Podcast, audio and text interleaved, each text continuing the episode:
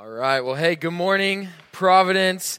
Uh, my name is Andrew. I serve here at the church as one of the pastors. And uh, if you got a Bible you got your phone on you, if you would go to Joel chapter 2, it was just read for us. Joel chapter 2, we're going to be in the end of the chapter for this morning. But uh, let me begin just with prayer. Father, you are, uh, you are good to speak to us uh, we pray now for your presence. We pray that your spirit would uh, do something unique in us as individuals and as us as a people.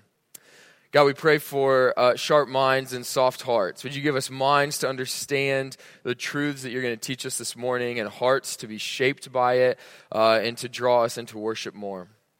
God, we need you to do this, and we pray this all in Jesus' name. Amen.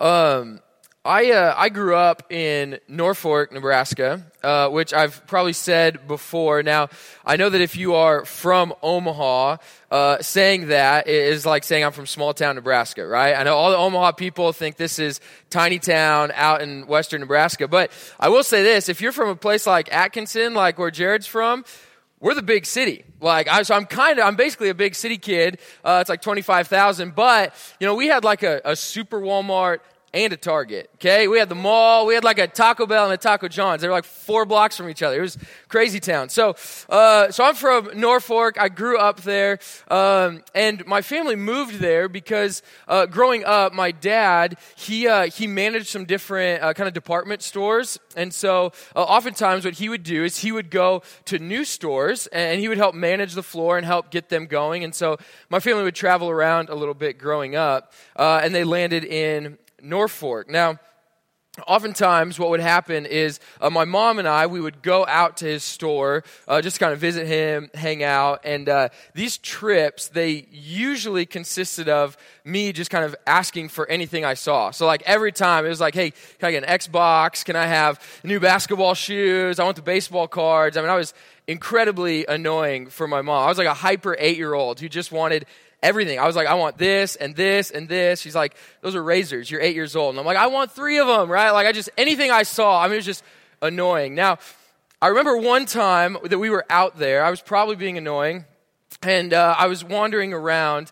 Uh, and suddenly, after a little bit, I kind of looked around and I realized that I had completely lost both my mom and my dad. You ever do this as a kid?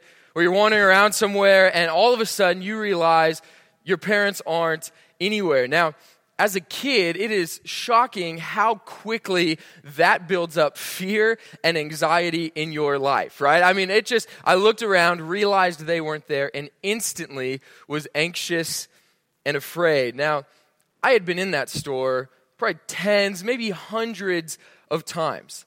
Like, I knew the people that worked there, I knew the aisles, like, I could tell you where everything was. This was incredibly familiar to me but I had never been in that store alone, right? Like I never talked to anybody without my parents being present. I'd never run around without knowing exactly where my parents were. And instantly, when I felt alone, everything in that store got scary. It felt like everything was going to hurt me, everything was harmful, and I became afraid. I mean, the people that, see, that are incredibly nice seemed really scary right? Like the, the store just felt like it got huge and like it was impossible to navigate. This place that I knew like the back of my hand became so foreign to me so quickly. Without my parents' presence, I quickly was simply filled with anxiety and worry. I don't know if you've ever had this happen to you as a child, but it's just crazy how the simple presence of your parents can radically alter the view we have of our surroundings. Right? Just by them being present, it completely changed how I saw everything. Now, if I may take that just one step deeper, I wonder if any of you kind of feel that way just about life in general sometimes. You ever feel that? Like you just kind of, uh, maybe loneliness kind of creeps in. It kind of feels like you've got no parent or guardian or close friend around at all. And it just feels like you're running through life without the presence of anyone. And, and anxiety and worry and fear just begins to plague you. They become marks of your life. You know, I was only lost for a handful of minutes. Right, like after just a couple minutes, one of the my dad's coworkers found me, uh, and I may or not may not have been crying at that point, but I was most, most definitely screaming and bawling. So I was pretty easy to find, except for my parents apparently. But this lady gets me and she says, "Hey, can I can I take you back to your dad?" And so she brings me back. She guides me and she gets me to my dad. And it's crazy how in that moment, just like that, everything went back to normal. Right? The fear was gone, the anxiety was gone, everything seemed smaller and familiar and just because of the presence of my dad, I suddenly saw everything differently. And this morning, I wonder how many of us are running through life scared, anxious, worried, because we are lacking the, the deep and the real presence of God. How maybe everything in our surroundings seem foreign and scary because we don't have the presence of God in our lives. I wonder if you, you feel that at all this morning. I mean, my guess would be that, that some in the room feel that today. You're here and you want to know if God is close to you, if God is near to you, if God is still real in your life. I would also guess that there's some of you in here today that you're here, but maybe life's kind of on cruise control. Things seem just fine, and you haven't felt a, a striving for the presence of God in maybe a long time or maybe ever. But what I want us to see from our text in Joel 2 is that there is no greater promise of God, no greater blessing from God, no greater satisfaction in our souls from God, and there's no greater news to us than that God wants to be present in our lives. There's nothing better than the fact that God wants to be present in our lives. And so that's my simple goal for us this morning. And that's my goal because I think if, if we were Joel's original audience, if we were the first ones hearing this message from Joel, I think they would have heard this and they would have longed for the presence of God. I think they might have been confused around the mystery of God's presence, but they would have desired it. They would have longed for it. And the good news for us this morning is that God promises that to us. So, my hope this morning is simply this that we would all leave here longing for the presence of God. We would long from our souls for God's presence. So here's how we're going to do it. We're going to uh, look at this text and we're going to split it up in two kind of chunks. The first two verses, uh, we're going to need to recognize the promise. All right. And the last three verses, we're going to need to receive the promise. All right. So we're going to recognize the promise and receive the promise. If you got a Bible, if you're there, Joel 2, I'm going to start in verses 28 and 29. And it shall come to pass afterward that I will pour out my spirit on all flesh. Your sons and your daughters shall prophesy. Your old men shall dream dreams. Your young men shall see visions. Even on the male and female servants in those days I will pour out my spirit. All right, so uh, you guys remember where we're at in the book of Joel so far. For uh, maybe some of you, if you've missed, or the 90% of you that are still trying to get your head around, like the locusts, or maybe you're still confused why God says he's going to have wine overflowing. I know that's a little bit tricky for some of us, but he said it. That's all in Joel. So let me, let me just catch you up to where we're at so far. So the first little bit, we looked at how God is going to judge the world for sin and evil and wickedness, which is a good and great thing, albeit terrifying. But it's a good thing. God's going to judge the world, rid it of evil. And then last week, Jared showed us that when Israel does repent, when they heed God's warning and they repent, God actually blesses them by restoring all the things that they lost in this plague and in this judgment.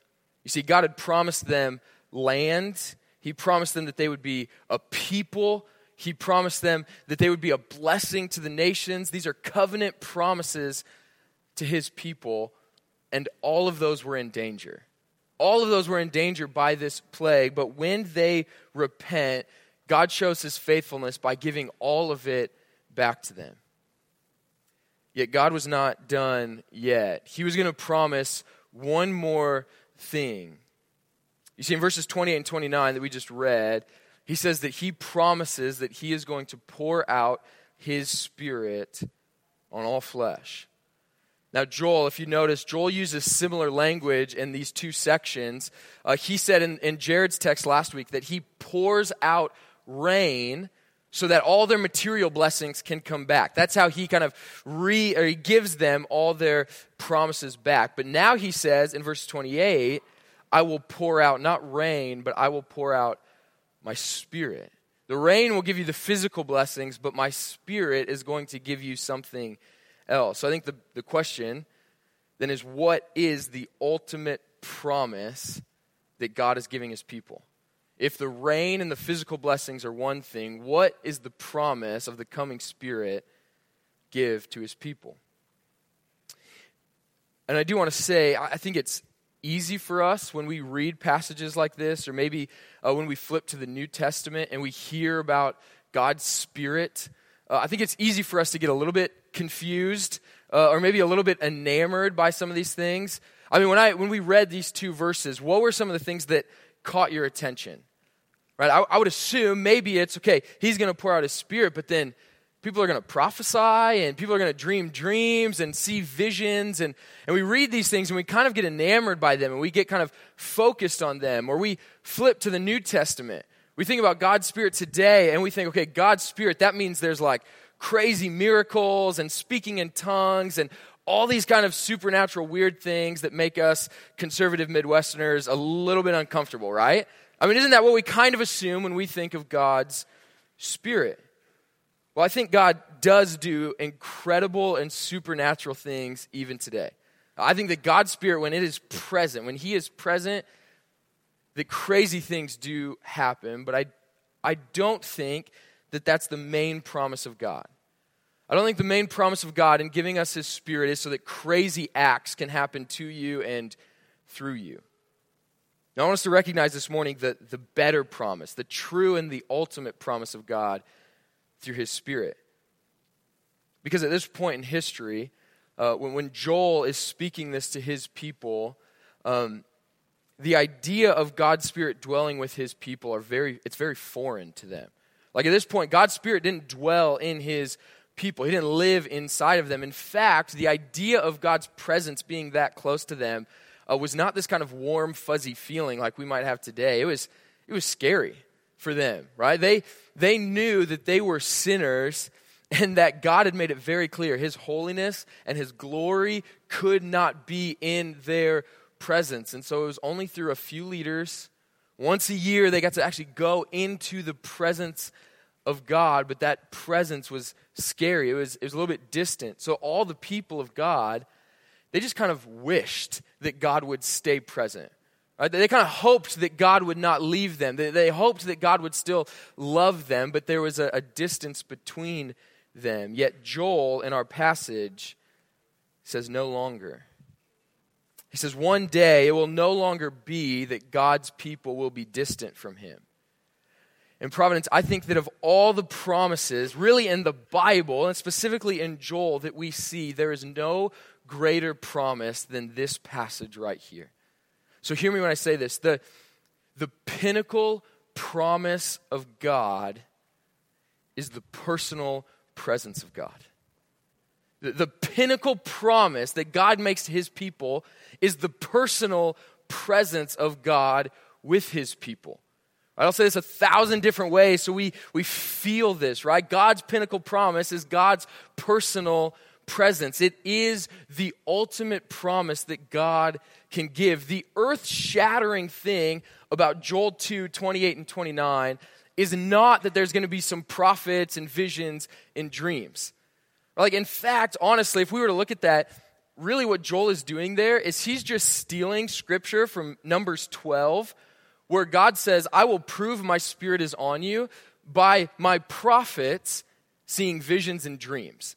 So, really, Joel is just taking that. I don't think it's prescriptive that this has to happen. He's just saying, just like in the old times, how God proved his people by his Spirit, God's going to do the same thing, but now not to just the spiritual elite, but to everybody. God's Spirit will actually dwell in us, He will actually give us His very presence. So, think back to my initial story. Um, when I was lost in this store, you know, in that moment when I felt scared or when I felt in danger, in that moment, I no longer wanted all of this stuff from my parents. Right? If you've been in that moment, like you you know, I no longer wanted the Xbox. Like I didn't care about my allowance, I didn't want food, I didn't want the new baseball cards. Like I didn't care about any of that stuff. I simply wanted my parents back. Right? Like that's all that's all I truly wanted in that moment. Everything would be better if just my parents' presence was with me. And I wonder this morning do you feel that way about God? Do you feel that way about God where you could say, I don't care if there's anything else you give me, I just want your presence? Man, I think it's a I think it's a tragedy that when we read passages like Joel 2, 18 through 32, so last week's text and this week's text, I, I think it's soul crushing that when we read those two, we get more excited about last week's than we do this week's. Like we get more excited about the idea of God maybe giving us physical blessings than we do about God giving us his actual presence. So um, here's what I mean. Jared talked about last week. He said that there are times when God will give you physical blessings in this world, material things in this world. There are times when God will do that. And I think if we're honest, in our souls, we long for that. Right? We're kind of okay with God if He would just keep blessing us in our earthly life, that if He would just keep giving us good things. So, so think for a moment. If God were to give you whatever you wanted in this world, what would it be? Something in this world. What would it be if God were to give you anything you wanted in this world? What would it be? Maybe a, a spouse, a family, a better job, a job at all, more money, better investments, bigger retirement, better reputation, more approval, more safety, more security, more comfortability, more freedom, more wealth, more health?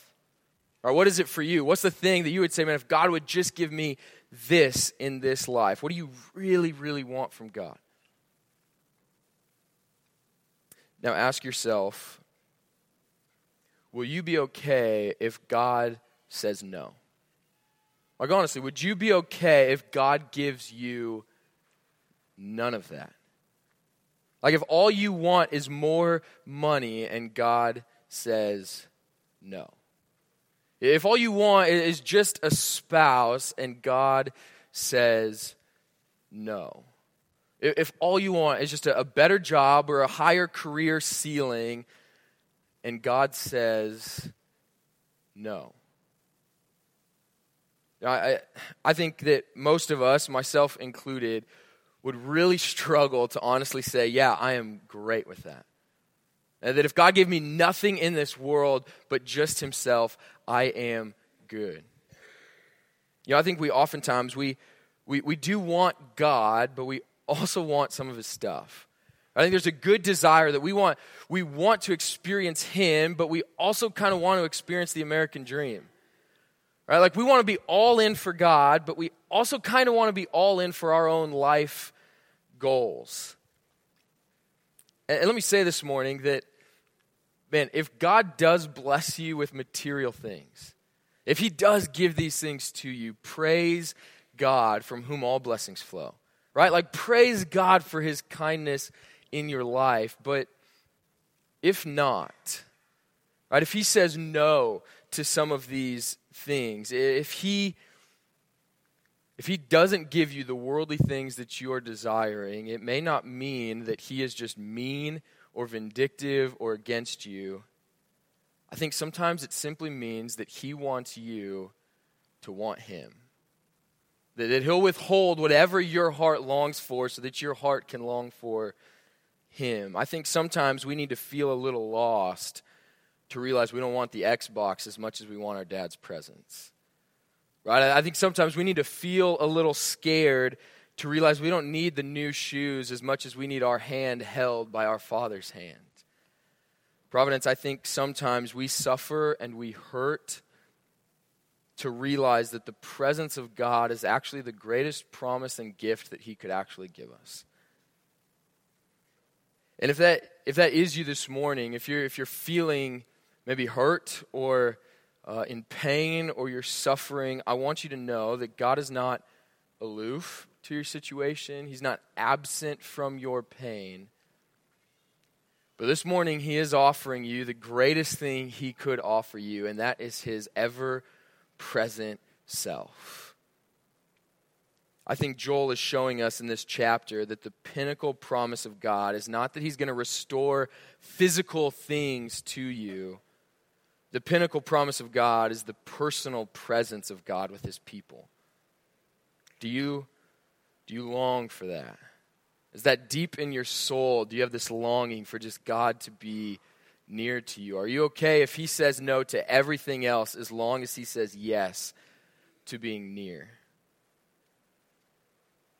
I think Joel wants us to know and recognize that the ultimate promise of God is Himself, it's His Spirit in us. Now, if that's true, then Joel is going to finish this section by not just saying that you need to recognize that that is the pinnacle, that that's the greatest thing God could do, but your heart should start to say, okay, I, I want that. I want to receive that promise. So let's look at Joel 2, starting in verse 30 through 32, as he's going to tell us how we can receive the promise of God's presence.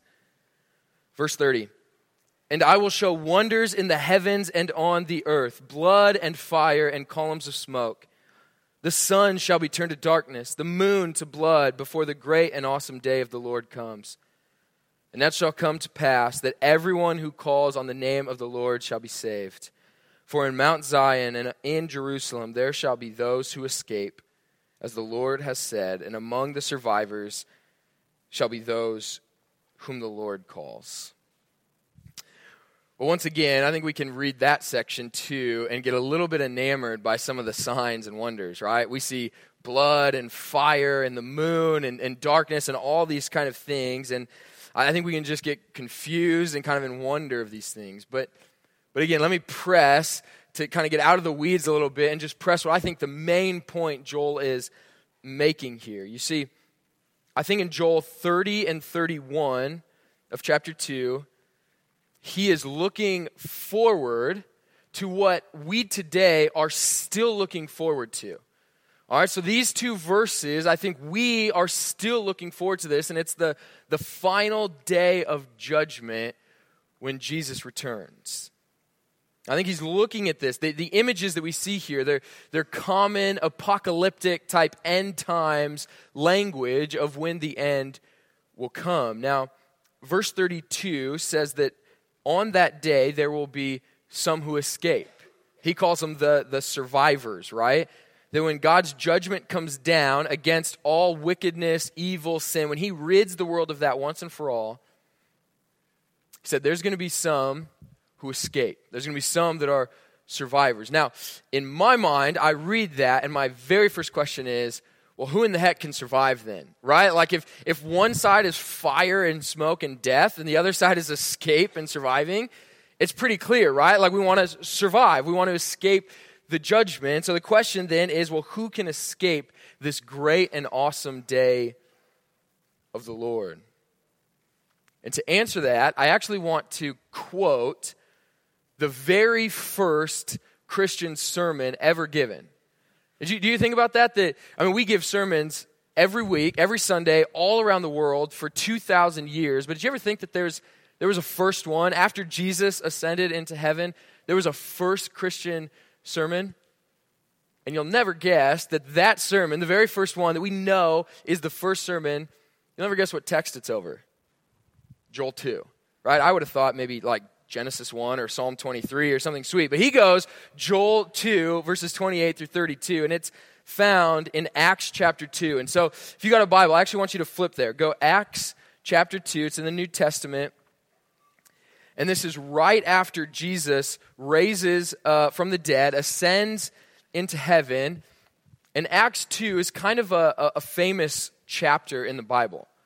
So, what happens is uh, in Acts 2, the Holy Spirit is poured out, note the language, on his people, right? The Spirit is being poured out on flesh, and everyone begins to speak in these different languages, right? So there's people from all different places in the world. They're there, and these one people from one location speaking one language could all of a sudden speak all these different types of languages. It would be as if we had people coming from China and Japan and Germany and Poland and Mexico and all these different countries and languages, and us, who primarily speak English, just knew all these languages. We could just start speaking in all these random languages. That's what's happening in Acts 2. Now, understandably so, uh, people get a little bit weirded out by this, and they assume, okay, these people must be drunk, right? They're just like, this doesn't make any sense, and which has honestly always confused me a little bit because I've been around drunk people, and they usually get dumber, not smarter. So I don't know how they thought like they're learning new languages, but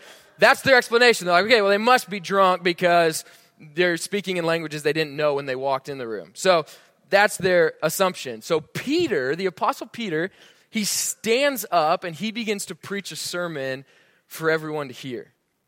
And he preaches his sermon from Joel 2, 28 through 32. If you look at Acts 2, 17 through 21, if you just put your eyes over it, you'll notice that's the, that's the exact text that we have for this morning. He's using this text to preach the very first sermon. Now, I won't read the whole sermon for the sake of time, but essentially, this is Peter's argument.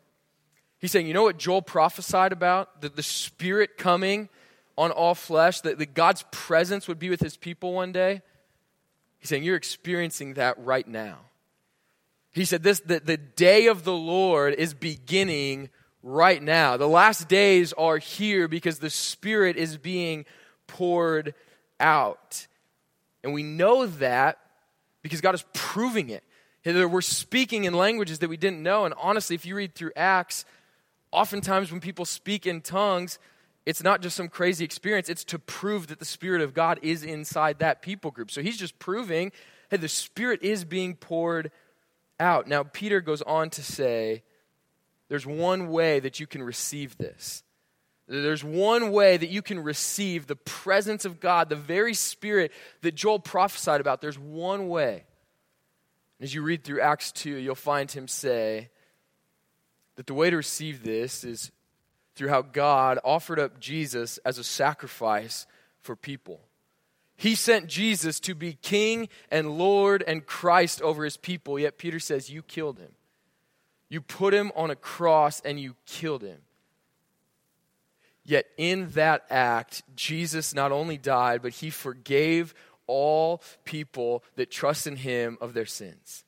He said Jesus did not stay dead, but he rose again. Jesus is not a dead religious figure. He is now a risen king. He said that the spirit and the presence of God comes to those who trust in Jesus. Now, understandably so, again, the people are baffled at this and they say, okay, what do we do? Like, how do we become saved then? Or to use Joel's language, how do we receive this promise? How do we get the presence of God? How do we get our sins forgiven?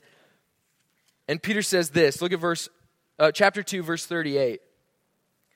Peter said to them, Repent and be baptized, every one of you, in the name of Jesus Christ for the forgiveness of your sins and you will receive the gift of the Holy Spirit. For the promise, which is the Holy Spirit, is for you and for your children and for all who are far off, everyone whom the Lord our God calls to himself. Did you catch all of the, the language from Joel in this section? I mean, he says first, repent.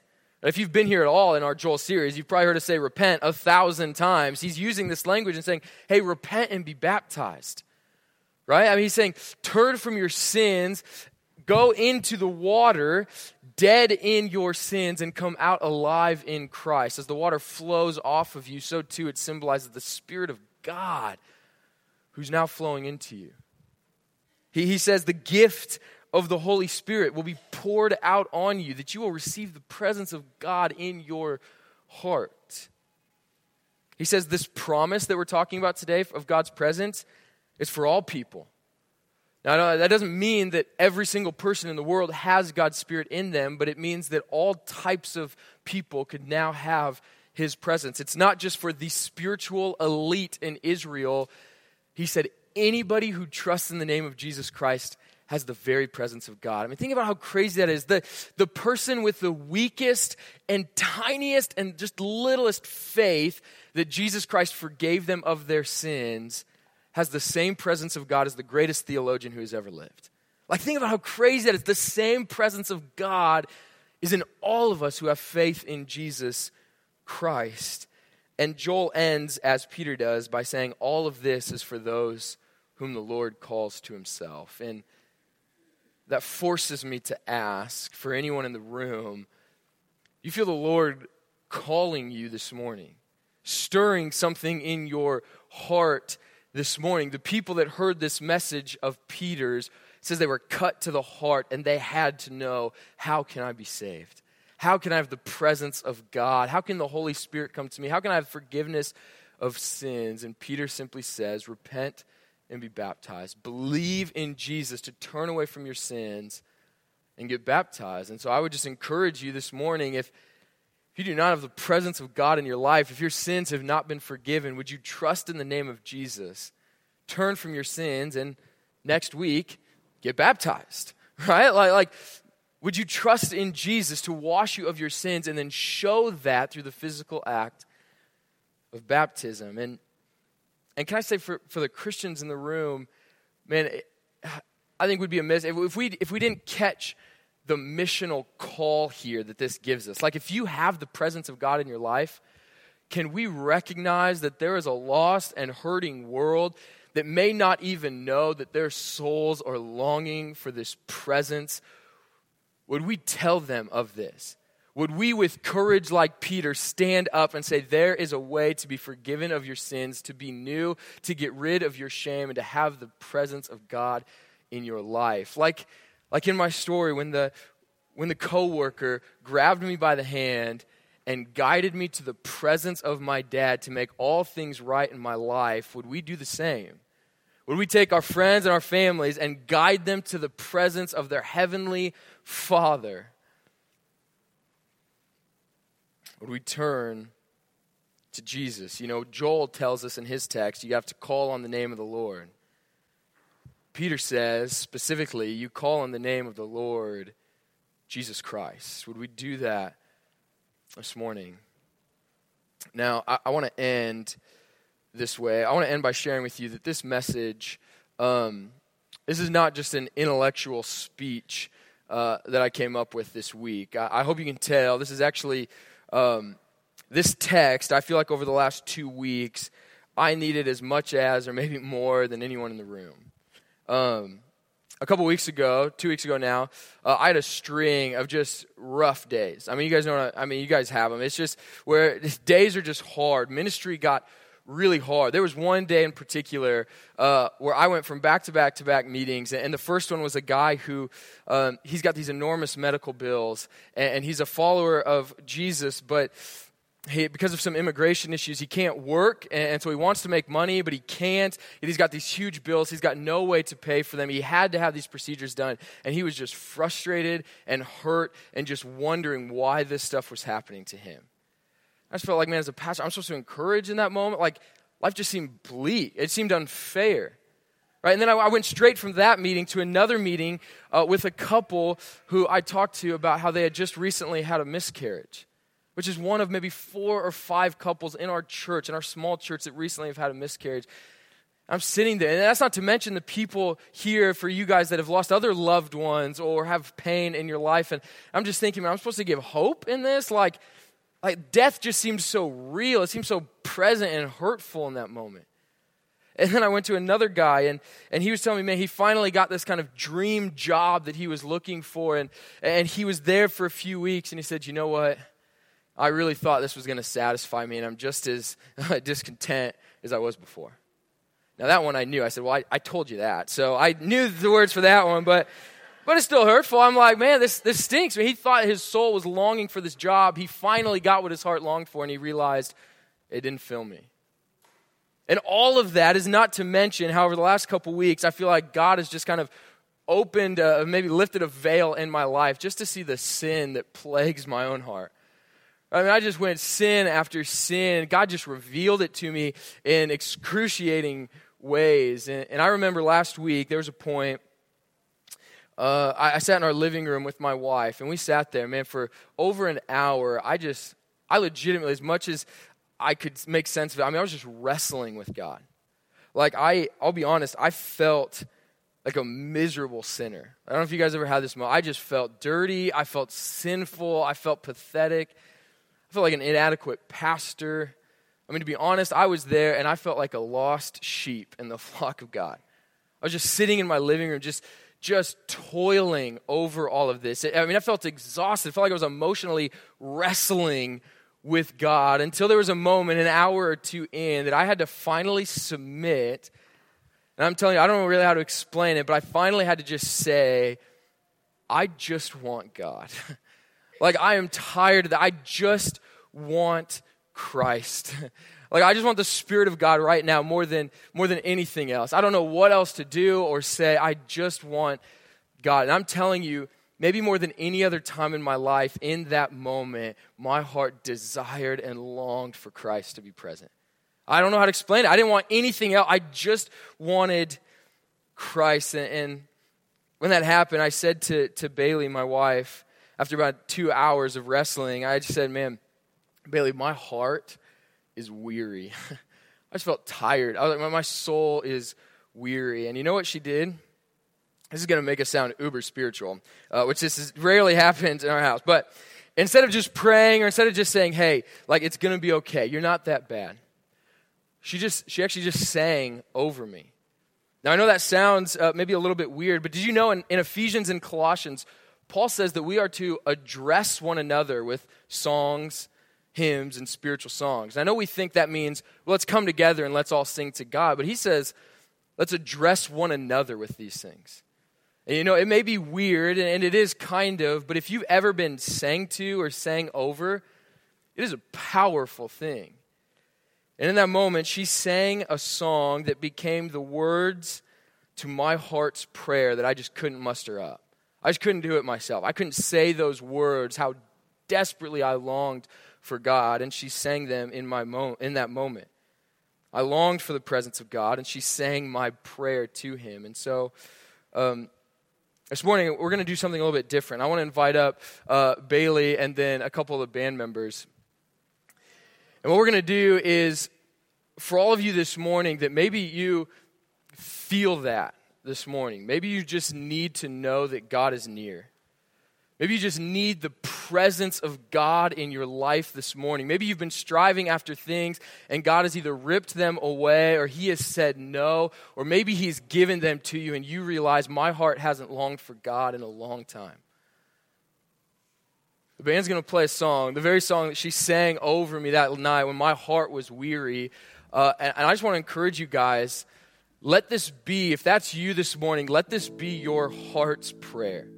If you feel like maybe you've been wrestling, or you've been in a spiritually dry season, or God has just not felt close to you, would you let these words, as you just sit and listen, would you let these words be the heart prayer that maybe you don't have the words for? Let this be the song of your soul that maybe you can't muster up this morning. And, and as she sings, just cling to this. And let's, as a church, let's run after God together. Let, let's, let's strive for Him and say that we want Him more than anything else.